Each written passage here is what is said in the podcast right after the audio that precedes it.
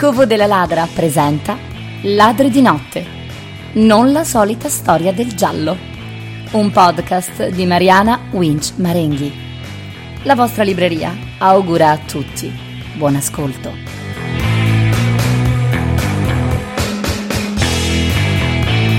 Bentornati ladri di storie e piacere di ritrovarvi in questa nuova puntata di Ladri di notte il podcast dedicato a tutti gli amanti del giallo, del noir e delle crime story. Io sono Mariana, sono una libraia di una minuscola libreria di Milano, il Covo della Ladra, specializzata in gialli, noir, mystery e sì, anche fantascienza.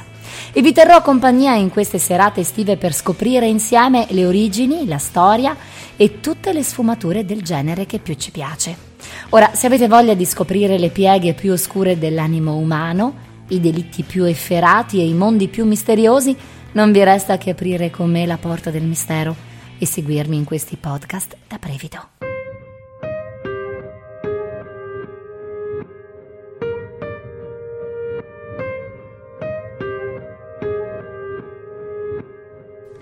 Giallo, nero, fate voi un po' il colore che preferite. Nella puntata precedente vi ho raccontato perché in Italia il poliziesco viene identificato con il, colore, con il colore giallo e in Francia nasce la dicitura di noir come il colore delle storie noir. Ma proprio nella scorsa puntata abbiamo anche accennato al primo noir, appunto, della letteratura italiana, quello di Mastriani e del suo Il mio cadavere. Un noir, appunto, non solo un giallo, una particolare sfumatura che la trama assume nel suo procedere e che differenzia una storia dall'altra proprio per chi e come viene svolta l'indagine. E allora, anche in questa puntata parto da una domanda. Una domanda che tra pochi minuti ci porterà a fare un viaggio tra tutte le sfumature del giallo e di altri colori, come vedremo, nel cuore di un dibattito che da sempre appassiona i lettori e i librai e anche gli editori. E lo faremo appunto insieme a un'esperta, quindi un'editrice, che da anni lavora sul tema. E la domanda è quante e quali sono le sfumature del giallo?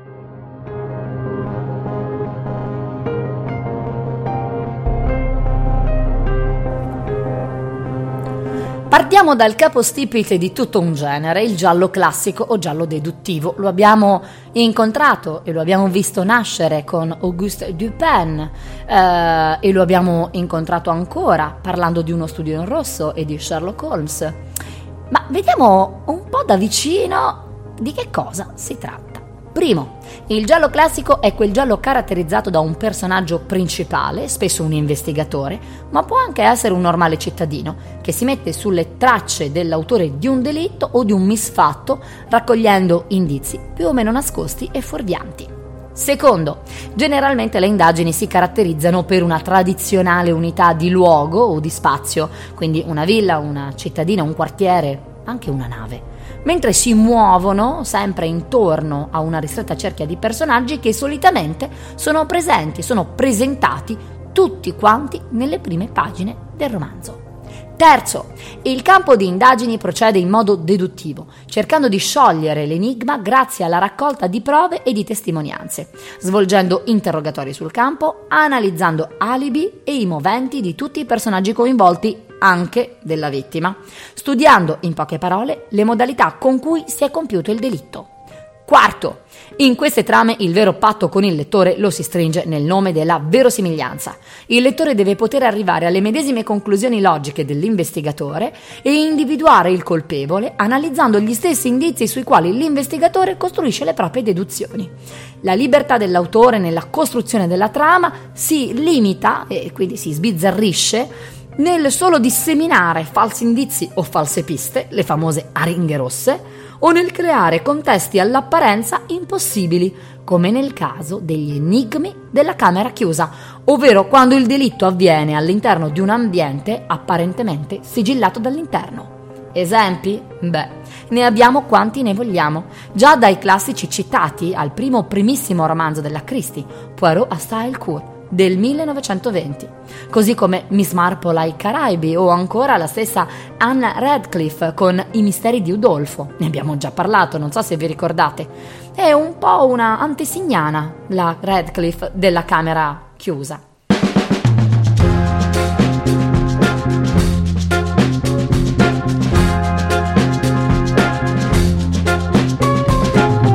Se il giallo classico ha delle regole ben precise, di cui vi parlerò molto presto, c'è un suo gemello molto curioso e che viene definito il poliziesco. Anche in questo caso ho bisogno di una lente di ingrandimento per osservarlo più da vicino.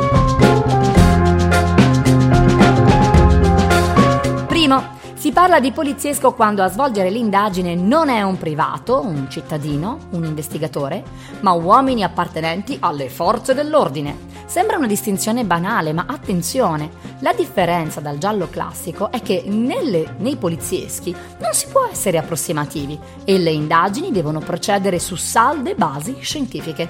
La deduzione c'è sempre, ma è aiutata e supportata dai metodi di indagine scientifica e codificata propria delle forze dell'ordine. Anche se in realtà molti, devo dirlo, lo fanno coincidere erroneamente con il giallo classico, punto finito. Vabbè. Secondo, il poliziesco tout court è il giallo che segue le regole e mira a ristabilire la giustizia. Si conclude spesso con un bel processo e il carcere e con la conseguente ristabilita tranquillità da parte del commissario che svolge le indagini. Esempi ne abbiamo? Beh sì, e ne voglio citare alcuni su tutti perché secondo me più esemplificativi di altri.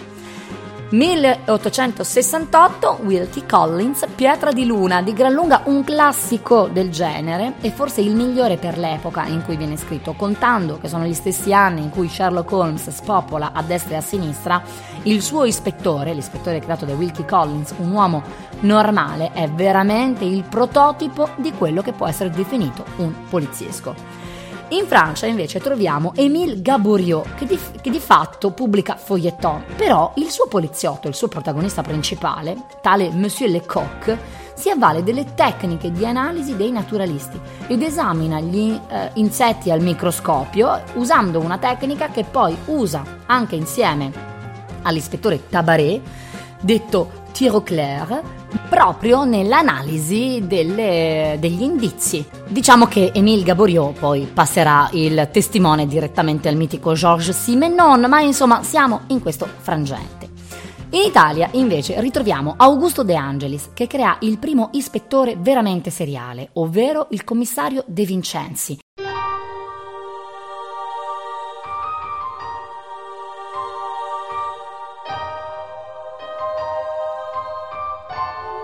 È il 1935 quando il personaggio di De Vincenzi fa il suo ingresso nella letteratura con il primo libro di una serie, ovvero Il banchiere assassinato.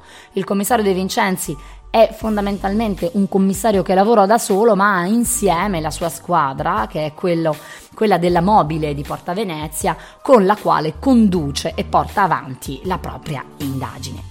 Infine voglio segnalarvi due autori e due serialità, diciamo, che valgono davvero la pena di essere lette e scoperte. Il primo è l'olandese Robert Van Gulik, che ci porta in Cina con un suo personaggio molto particolare, più che altro perché è un personaggio realmente esistito, ovvero l'onorevole magistrato Di. Van Gulik prende in prestito questo personaggio storico per raccontarci delle crime story credibili, diciamo, effettivamente eh, plausibili nel contesto cinese, ma anche per regalarci un affresco vivido e eh, completo di questa cultura e di questo paese lontano, ma anche molto singolare. La seconda invece è una scrittrice americana di cui vi ho già parlato, che è Anne Catherine Green del ge- pioniera del genere poliziesco, crea il personaggio del detective Ebenezer Grease, un normale cittadino americano che fa il proprio lavoro, ma che facendolo sventa i peggiori crimini. Stiamo parlando del 1878 e Ebenezer Grease eh, diciamo, fa la sua comparsa nel eh, caso Leavenworth. Se lo leggiamo con attenzione, non possiamo non trovare tanti spunti per quelle che saranno poi le trame della sublime zia Agatha. Ma se a indagare sono delle squadre di detective, Si chiama ancora poliziesco? Sì e no, ed ecco perché.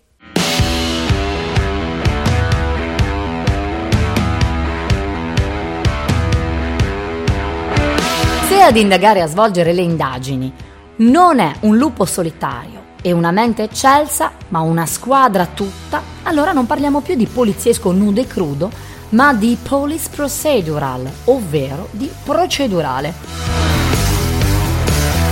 E che differenza ci sarà mai con il poliziottesco nudo e crudo? Bene, eccole qui, anche questa volta sfodero la nostra lente di ingrandimento ed entriamo un pochino più nel dettaglio. Primo, L'indagine è sempre assolutamente corale, ovvero è il gruppo di investigatori che porta avanti l'indagine. Nessuna prima donna, tutti al lavoro, zitti e si va. Secondo, solitamente le indagini portate avanti sono sempre più di una.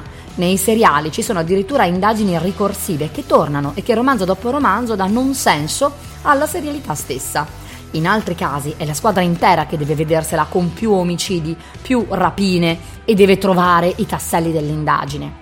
Terzo, nei procedurali il climax classico che porta l'indagine a svelare il colpevole potrebbe anche non esserci. Sono tantissimi i casi in cui noi lettori sappiamo già dall'inizio chi è il colpevole. Quarto, se si chiama procedurale, infine un motivo c'è ed è anche che l'indagine tutta si basa sulle reali procedure di indagine delle forze dell'ordine e quindi via a descrizioni di autopsie, via a rapporti di medicina legale, via alla raccolta delle prove e alla trascrizione degli interrogatori. Più si è dettagliati, più si è credibili.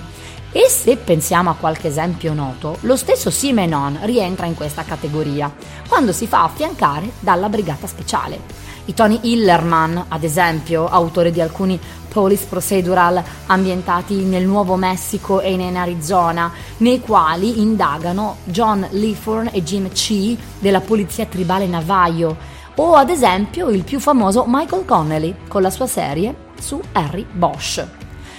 Ma adesso vi faccio un ultimo nome, che è quello che vi ho lasciato in appunto nella puntata precedente, ovvero Ed McBain anche se a Isola tutti conoscono il detective Steve Carella. È all'87 distretto che dobbiamo guardare come a uno dei massimi esempi di procedurale di sempre.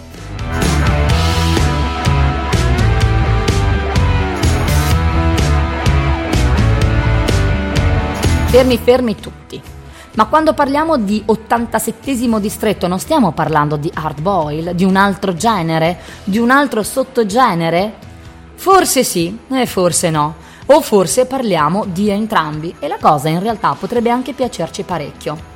Chiudo un attimino, sospendo per questa puntata il nostro viaggio tra i generi che riprenderemo. Per approfondire il discorso io ho chiamato con me in questa puntata una persona che di sicuro ne sa più di me. Prima di tutto perché è un'editrice di genere, nel senso che pubblica gialli noir, e poi perché è una accanita e fervida lettrice e quindi per me è tipo una Bibbia. Sto parlando di Veronica Todaro, fondatrice e, ca- e editrice della casa editrice Todaro Edizioni. Benvenuta Veronica.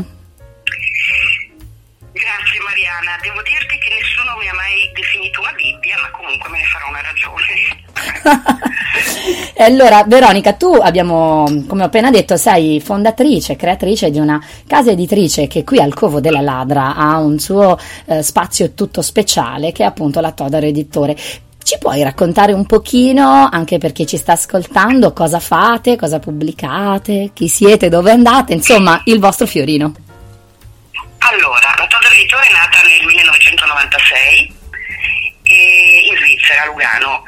Dal 1999 abbiamo uh, inaugurato insieme a Tecla d'Ozio, la grande Tecla d'Ozio, la collana Impronte, che è una collana dedicata al giallo italiano, uh, quindi di autori italiani ma anche di ambientazione italiana, anzi dove possibilmente, infatti in quasi tutti, ci sono pochissime eccezioni, il territorio, il posto, la città, mm. il paese, la regione dove viene ambientato, il romanzo è, ha una sua importanza, ha un suo ruolo. Um, adesso da quest'anno Editore è diventata italiana. La nostra collana impronte però continua diciamo, nel suo percorso. Uh, noi pubblichiamo, diamo spazio spesso ad esordienti, oppure uh, magari ci sono anche autori che sono arrivati al quarto, quinto, sesto romanzo che però hanno iniziato con noi. Uh, altri invece durante il percorso ci hanno abbandonato spesso per editori più noti che quindi insomma al di là del dispiacere personale ci sta perché un piccolo editore secondo me anche questo deve fare, cioè portare all'attenzione magari gli editori più importanti eh, alcuni autori. Mm, cos'altro posso dirti? Posso dirti che la nostra collana tocca un po' tutti i generi e i mm. sottogeneri.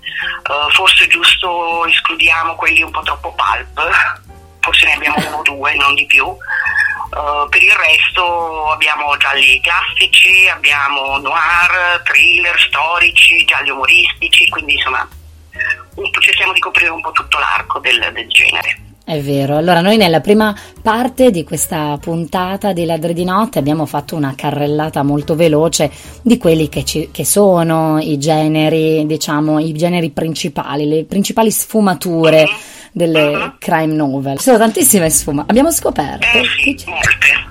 Generi sottogeneri che si accavallano. Esatto, bravissima. E io proprio di questo voglio eh, chiederti, cioè quanto è difficile o facile, non lo so, dicelo tu, quando si ha in mano un eh, manoscritto, un libro in via di pubblicazione, decidere che genere, a che genere, eh, in che genere affidarlo e in che genere categorizzarlo. Come si fa?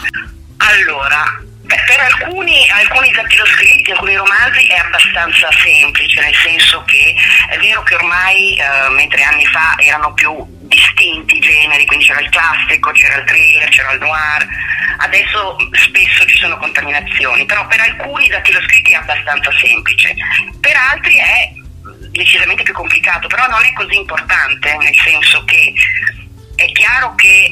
Um, per la promozione, per il marketing, tu devi dare un'idea di che tipo di libro stai, stai per proporre al lettore, uh, perché um, voglio dire, anche nel cinema, voglio dire, non sempre uno ha voglia di uh, vedersi un film, cioè Schindler List, cioè magari ha voglia di vedersi Harry ti presento Sally piuttosto che E.T., piuttosto che... e nella lettura è la stessa cosa, cioè eh sì. andare a indicare un minimo che tipo di libro vai ad affrontare può essere utile per la comunicazione e anche per i lettori. Io stessa scelgo i libri anche in base all'umore che ho. Mm-hmm. Però non è così importante mettergli un'etichetta precisa, ecco, se sei indeciso poi sempre noi abbiamo dei gialli forti tinte noir per dire, abbiamo dei gialli umoristici, basta che tu insomma, riesci a comunicarlo. All'interno di una categoria singola sono pochi quelli che rientrano, cioè oggi come oggi giallo classico puro, deduttivo, sono pochi, c'è sempre magari un po' di noir, un po' di, di, di procedurale, un po' di... Eh, diciamo che diventa sempre più difficile, però non credo che questo sia un grosso problema. No, infatti, anche secondo me.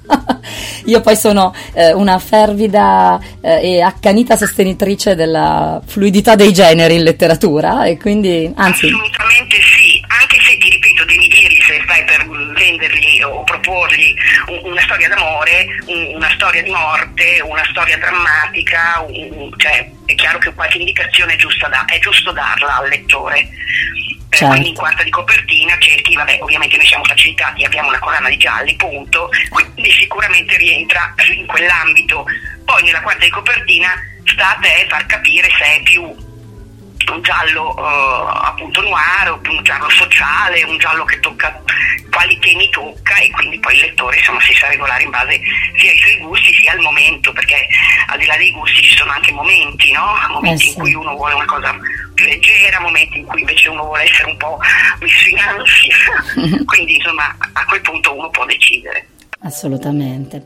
Noi tra qualche puntata, eh, i nostri ascoltatori che ci seguono lo scopriranno. Tra un paio di puntate, affronteremo un tema che è quello del giallo perfetto. Parleremo di Van Dyne, così ve lo anticipo, delle sue regole, eh, regole che oggi sappiamo essere un po' insomma saltate, andate un po' eh, a, a, a... Alcune secondo me, eh, le rileggevo recentemente perché ho trovato un post mh, mm, su internet eh, dove appunto le riepilogava, se mm. non ricordo male erano le sue perché ce ne sono diverse di regole, sì. ma se non ricordo male erano proprio le sue e devo dire che tutto sommato la maggior parte mi trova ancora d'accordo con ovviamente le dovute eccezioni, uh, alcune mm, secondo me andrebbero un po' più rispettate perché a volte... Uh, ce le dimentichiamo. leggono dei, sì, ci sono dei gialli che magari prendono un po' in giro il lettore, tra virgolette. Ecco, questa è una di quelle che eh, secondo me è importante rispettare. Non è che il colpevole può saltare fuori eh, nelle ultime tre eh pagine del libro con una spiegazione assolutamente assurda. Cioè, secondo me il lettore in qualche modo deve avere modo, se non di arrivare lui da solo alla, alla, alla soluzione, perché sennò ovviamente non è bello. Mm. Uh, però insomma quando alla fine scopre deve rendersi conto che è tutto piuttosto logico. Fantastico. Questa secondo me è una delle regole eh, assolutamente importanti. Eh sì, e io ne approfitto a questo punto per farti la domanda che ti volevo fare, e cioè uh-huh. eh, quali sono, se ci sono, invece nei gialli di oggi, eh, quelle regole, o meglio, quegli elementi che rendono una crime story perfetta? perfezione non esiste, di niente. Forse, forse giusto in natura, questo è il mio punto di vista personale ovviamente. Certamente che il giallo, diciamo che più si avvicina alla perfezione, deve avere una serie di componenti, cioè deve avere una bella storia, deve essere scritto bene, deve avere dei bei personaggi, dei dialoghi che funzionano, che non stai lì a chiederti ma chi sta parlando adesso, chi sta dicendo cosa, deve avere dei personaggi interessanti e deve magari, magari dare anche qualche spunto di Uh, riflessione una volta chiuso il libro, no? Cioè, mm. a me piacciono quei gialli che anche quando lo chiudi ti fai anche qualche domanda legata poi alla realtà, alla tua vita. Chiaramente trovare tutti questi elementi ad alto livello in un libro è molto difficile. Eh, certo. Molto difficile. Non solo negli atti lo scritti, ma anche nei libri pubblicati, cioè anche nei libri che io leggo di altri editori, di autori noti. Quindi solitamente un, un romanzo ha tutto a un buon livello ovviamente, mm. nel senso che tutto deve avere una buona media di qualità, tutte mm. queste caratteristiche, e poi magari eccellere in qualcosa c'è il libro che magari è più debole come storia ma ha delle atmosfere o dei personaggi molto forti. Certo. c'è il libro che magari ha un personaggio uh, magari non fortissimo il personaggio principale ma ha dei comprimari molto interessanti. Quindi insomma si deve fare un po' una media, deve essere tutto di buon livello, perché è chiaro che una bellissima storia scritta male, anche no, e viceversa, eh, una roba scritta benissimo ma con una storia che ha pagina 20 ti viene voglia di chiudere il libro e di lasciarlo contro il muro, anche lì magari eviterei. Però tutti hanno qualcosa in cui eccellono e qualcosa in cui sono un po' più deboli. Certo. Questa, almeno dalla mia esperienza, sia di editrice che di lettrice, è così. Cioè che, che si avvicinino alla perfezione sono veramente pochi. Ah sì. E allora a questo punto la domanda mi viene quasi spontanea. Non ti chiederò tra i contemporanei per non metterti in imbarazzo, ma se dovessi consigliare a un lettore che si avvicina per la prima volta al giallo o anche a un buon lettore del genere, quello che può essere tra i classici il giallo che più si avvicina alla perfezione, quindi il romanzo che più esaudisce eh, quelli che sono i criteri, i principi di una buona crime story. Che cosa ci suggeriresti? Allora, qui avresti dovuto darmi un paio di settimane per riflettere, però posso dirti per me, come lettrice, quali sono gli autori che insomma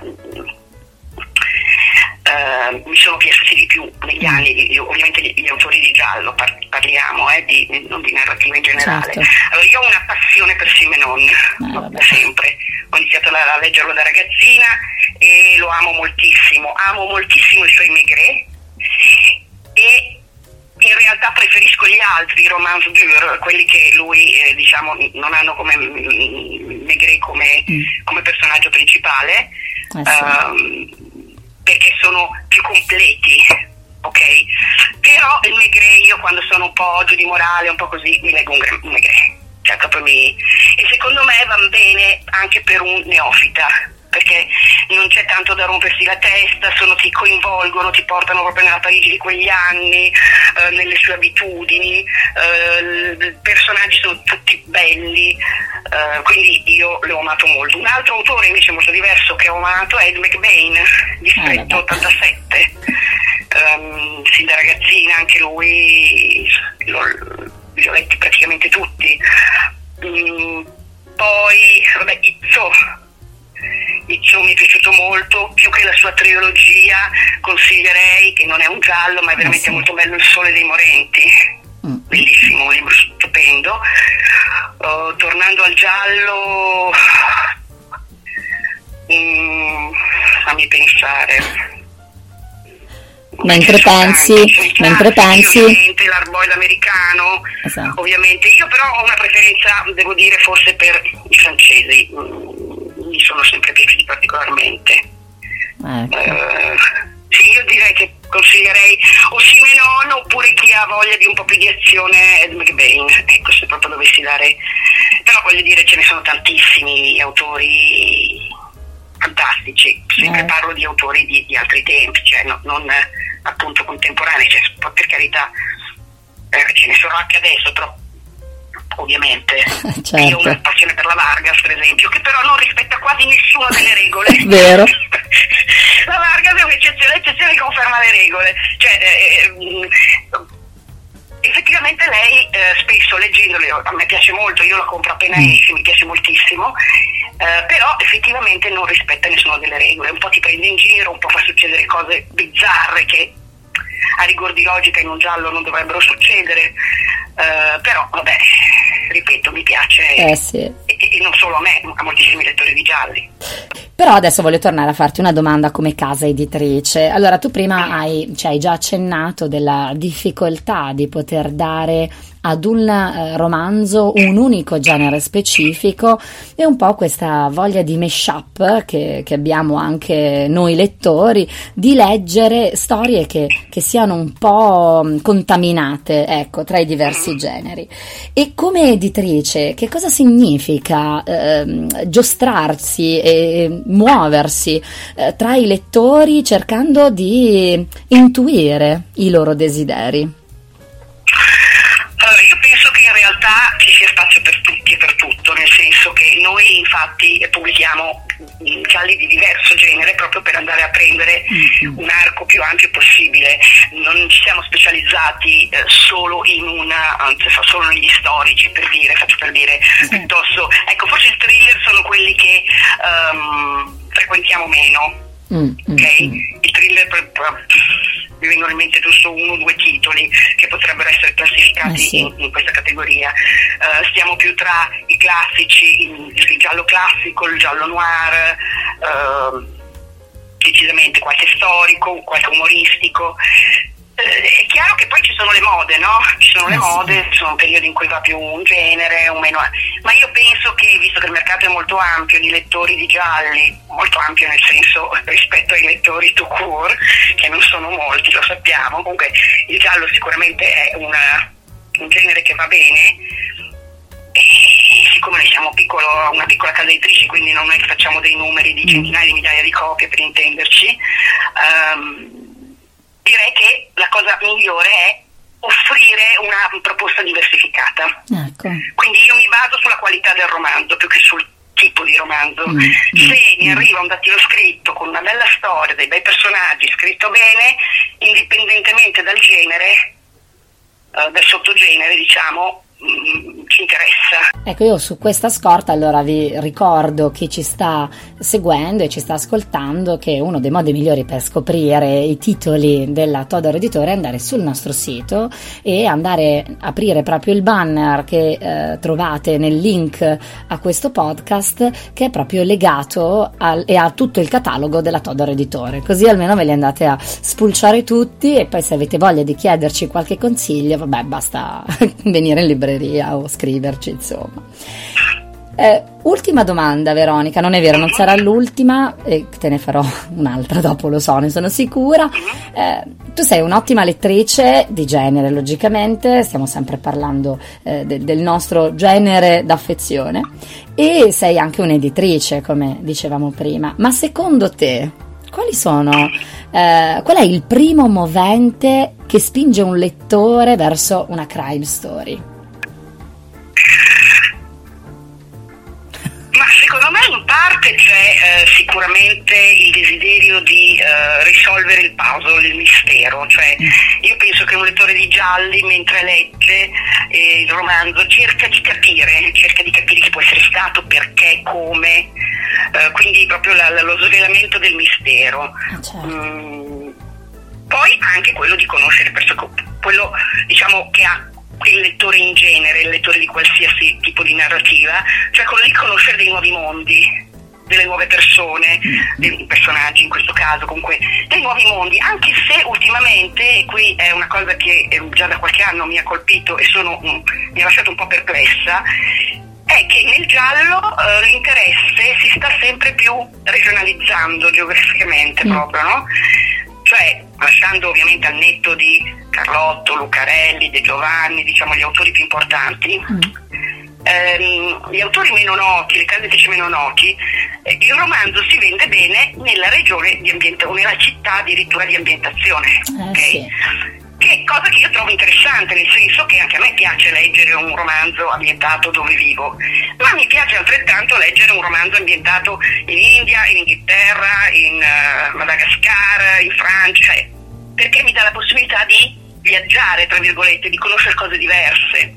Nel giallo questo negli ultimi anni si sta restringendo. Io mi ricordo 10-15 anni fa noi pubblicavamo un libro, se aveva successo vendeva sì, comunque di più nella città dove era ambientato, nella città dell'autore, certo. però vendeva un po' ovunque. Adesso io non so se è un problema più legato ai librai, se è un problema legato, non lo so, non, lo, non ne ho idea, o proprio alla volontà dei lettori. Adesso il 90% lo vendi nella città o nella zona dove il libro è ambientato. Ed è una cosa che mi lascia un po' perplessa perché mi sembra denotare un po' di mancanza di curiosità. Perché appunto un lettore in generale, sia di gialli ma un lettore in generale, dovrebbe essere curioso di incontrare nuove realtà. Dico cur- una roba strana? No, non dici una cosa strana, dici anche una cosa molto intelligente a cui sinceramente non avevo pensato. Nel senso che mm, ormai questa è vero, hai ragione, è una moda, quella del, del giallo regionale, chiamiamolo così. Abbiamo appena creato un nuovo sottogenere, il giallo regionale. Ehm, però in no, effetti... Noi lo abbiamo, noi lo abbiamo perché per noi è importante, cioè l'ambientazione, quindi noi lo abbiamo. Quello che mi fa strano è che i lettori non siano interessati, cioè lo scrittore io capisco che ambienti la sua storia dove vive o in una eh zona certo. che conosce, che frequenta. Scusate, ma quello che mi sembra strano è che il lettore non sia interessato a leggere anche qualcosa che eh, ripeto, al netto degli autori famosi ovviamente. Certo. Beh, invece questa domanda che tu stai facendo, questa osservazione che tu stai facendo, io la voglio proprio girare a chi ci sta ascoltando. Se avete voglia e se ecco, avete... questo mi farebbe molto, mi esatto. molto sentire parere dei lettori. Bravissima, se avete voglia, se avete tempo, scriveteci sia sui nostri canali social o all'email della libreria e mm, provate anche voi ad, aiutare, ad aiutarci a capire questo mistero, cioè come mai secondo voi come dice Veronica, eh, sta mancando forse un po' di curiosità, forse il lettore ha più voglia di leggere cose note che di scoprire nuovi orizzonti. Fateci sapere che cosa ne pensate e poi dopo casomai ne riparleremo di nuovo insieme, Veronica. Volentieri, volentieri già un po' che ci rifletto e non riesco a, a quadrare il cerchio, cioè faccio un po' fatica a riuscire a capire perché, perché ripeto per me invece come lettrice a me piace molto leggere anche cose di diversa ambientazione, eh sì. so, io anche tra i gialli, per, senza parlare della narrativa in generale, uh, Ian Rankin in Edimburgo piuttosto mm. che cioè, mi piace leggere di, di, posti diversi, imparo cose diverse, vedo cose diverse, atmosfere anche proprio, eh sì. atmosfere, climi, uh, abitudini delle persone, non so come dire, secondo me è un po' come viaggiare. Eh beh, certo. beh, si dice, no? Che ogni libro è un viaggio, sì, certo, quindi... Esatto, esatto, esattamente. È vero, è vero. Beh, a noi qui al Covo piacciono molto i libri che ci aiutano a superare i nostri confini e i nostri, le nostre frontiere, sia fisiche che anche di, di conoscenza e di, certo. di, abitudini, diciamo. Ecco, si legge anche per quello. Eh sì. In teoria, cioè si legge sia per ovviamente intrattenimento, che non è una brutta parola. No. no perché spesso uno si sente dire ah no, eh, non è intrattenimento, no, è anche intrattenimento, non c'è niente di male a voler passare qualche ora piacevole a leggere un libro che ti, ti piace, che ti dà, cioè non, non, non, vedo un aspetto negativo nell'intrattenimento, no. quindi ci possono stare due cose, si, si, legge per imparare, per conoscere, per, per, per riflettere, e si legge anche per intrattenersi. Eh sì. non, non, è un'offesa dire è che vero. un libro è anche di intrattenimento, come un film, come uno spettacolo, come un Verissimo. un concerto è anche intrattenimento, cioè non è che siamo qui a eh, dobbiamo metterci il cilicio e soffrire al mondo per tutta la vita, ci si può anche divertire. No, e poi non si capisce perché quando si è bambini ti continuano a ripetere che giocando si impara e poi quando diventi grande basta, non vale più questo. Esatto, esatto no, certo, esattamente. Allora Veronica, io ti, ti, ringrazio e ti saluto, cioè ti ringrazio per il tempo che ci hai dedicato eh, in, questa, in, questo piccolo nostro podcast che vuole un po' affondare le eh, radici, vuole affondare nelle radici del giallo e di, di un genere che ci piace tanto. E, ehm, Vuoi raccontarci per caso cosa, qualche tuo titolo che sta per uscire o che magari ci vuoi raccontare? Guarda, adesso siamo proprio in questo periodo, come ben sai, siamo in libreria con eh, l'antologia Odio l'estate a Federici a Milano e con uh, il romanzo di Matteo Severnini, uh, La regola del rischio. Sto lavorando invece per le uscite di settembre dove um, pubblicheremo, ecco questo sì si può definire un po' thriller, diciamo, ecco.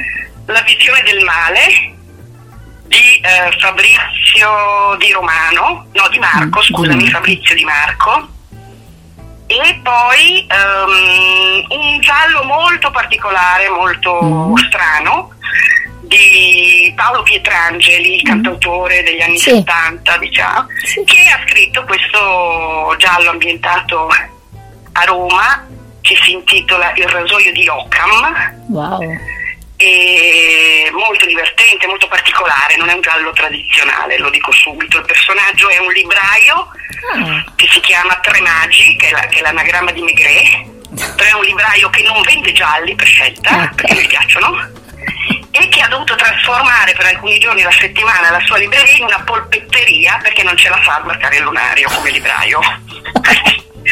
Quindi sono una storia un po' assurda e ovviamente viene coinvolto in un omicidio perché in un giallo un, un omicidio, un delitto, meglio un omicidio ci vuole secondo me, io sono ancora vecchia maniera, tendenzialmente ci vuole il morto.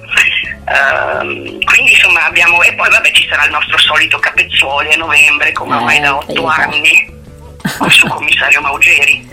Quindi insomma diciamo che siamo in pieno lavoro, ahimè anche quest'estate. Allora grazie Veronica per essere stata qui con noi in questa puntata e mm, averci dedicato un po' del tuo tempo, ma come sempre tocca a me salutarvi e darvi appuntamento alla prossima puntata, sempre qui sui canali online della libreria Covo della Ladra. Ma prima di lasciarvi voglio che vi appuntiate anche questa volta e anche in questa puntata un nome, quello di Agatha Mary Clarissa Miller Qualcuno di voi avrà già riconosciuto di chi stiamo parlando, ma da qui e da altre storie crime partiremo la prossima volta per una nuova avventura. Ciao!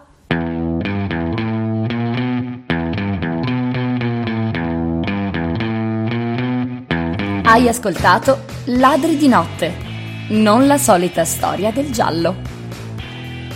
Questo podcast è realizzato dalla libreria Covo della Ladra.